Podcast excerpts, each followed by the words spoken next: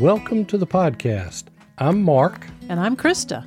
And you're listening to Practical Prepping Quick Tips. Okay, we're going to talk about mental toughness part two. I'm talking about training your brain so that you can become mentally tough, that you can have resolve, that you can develop coping skills. You know, every practical prepper needs to know that they can rely on themselves, that they know that their mind is clear, and that they can face just about anything that might come their way. Now, as a quick review, last time, part one, we talked about admitting that you're scared when you are scared, doing the things that you're not good at, and making a list of what you can't control.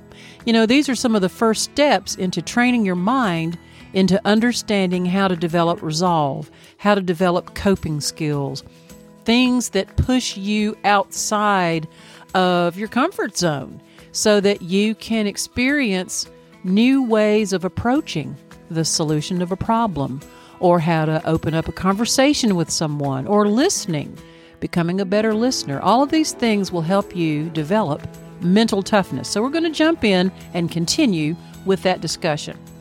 The next level of training for mental toughness is to identify your own core beliefs. Core beliefs are the things that form our identities, they shape how we live our lives and how we react to problems. Have you ever thought about your core beliefs and the possibility that any one of them might be wrong? You know, if one of your core beliefs turns out to be wrong, it might even cause you to question all of your core beliefs. I have met people who had core beliefs that were rooted in fear or tradition and they weren't even rooted in fact at all. And they lived their entire lives believing something or clinging to something that really, in essence, didn't help them at all. In fact, it actually held them back mentally.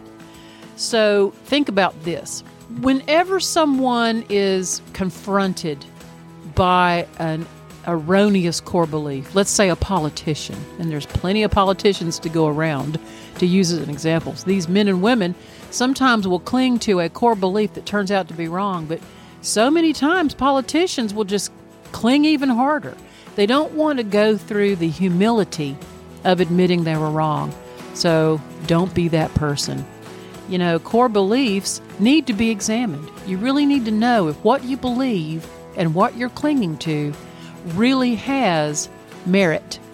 And so that is your task is to identify your core beliefs and make certain that you have a mindset that is open to realizing that you may have to abandon some core beliefs that could possibly be wrong. Okay, moving on. Here's another one. Try new things. A routine can actually destroy mental toughness if it's just routine for routine's sake. Now, that isn't to say that there aren't certain routines that aren't valuable. Certainly, there are. We have routines here at our house where at a certain hour at the night we make sure that all of our doors and windows are locked. It's kind of a routine. But you can become so entrenched in certain routines that it actually holds you down. It keeps your mental resolve from growing and blossoming the way that it should.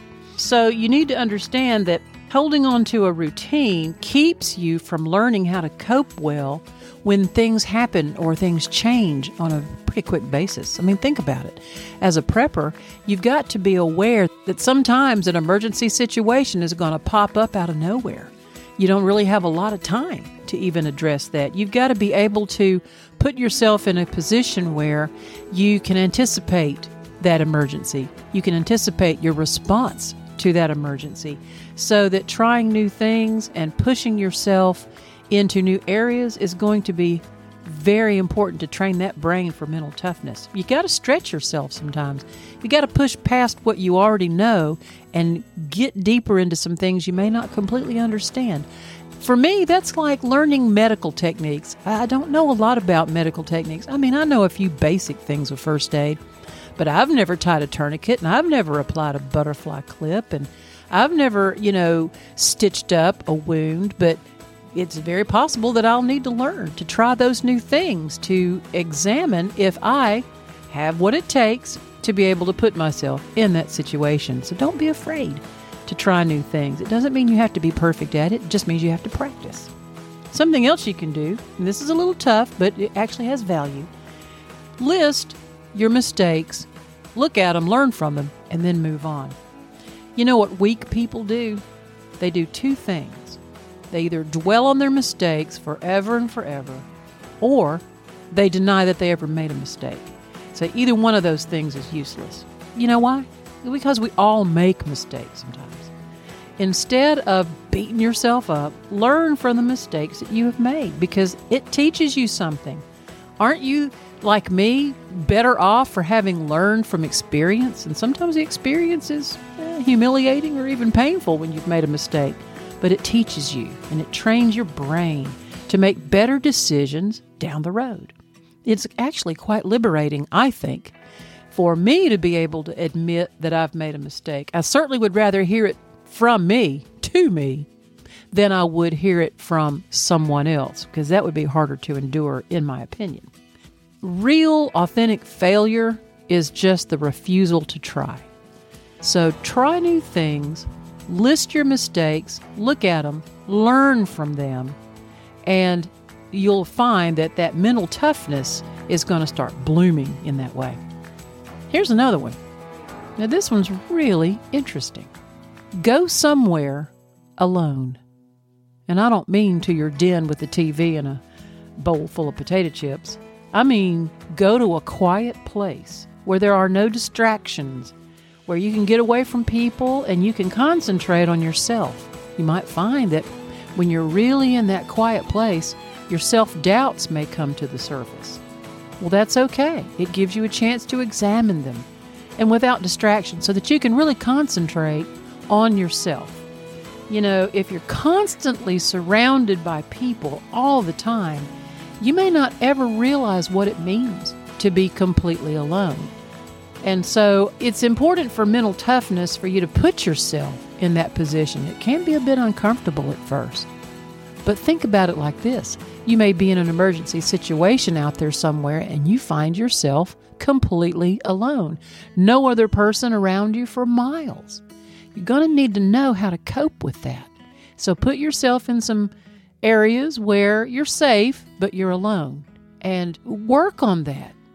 Find out what that feels like. You're going to find that you'll develop a new sense of self reliance. You're going to find a new level of independence, independent thinking. You're going to find that that's actually a very healthy way to grow your mental toughness.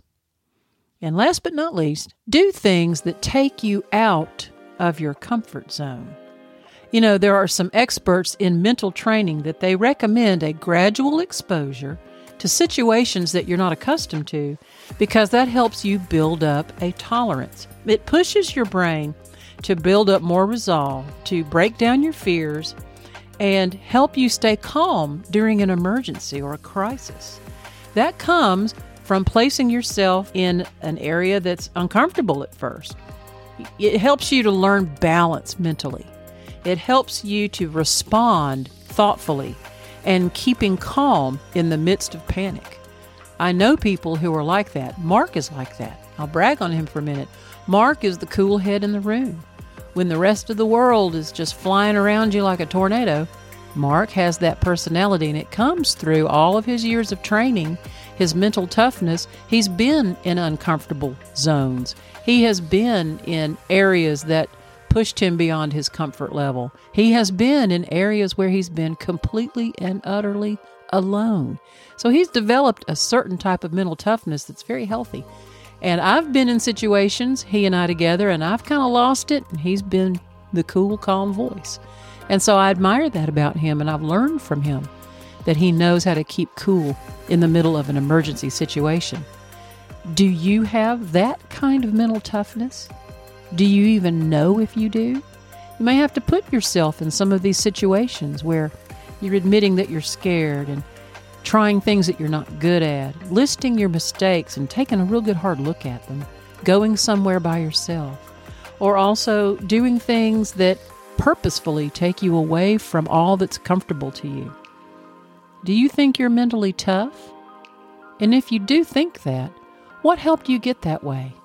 I'd really be curious to know what your mental toughness story might be.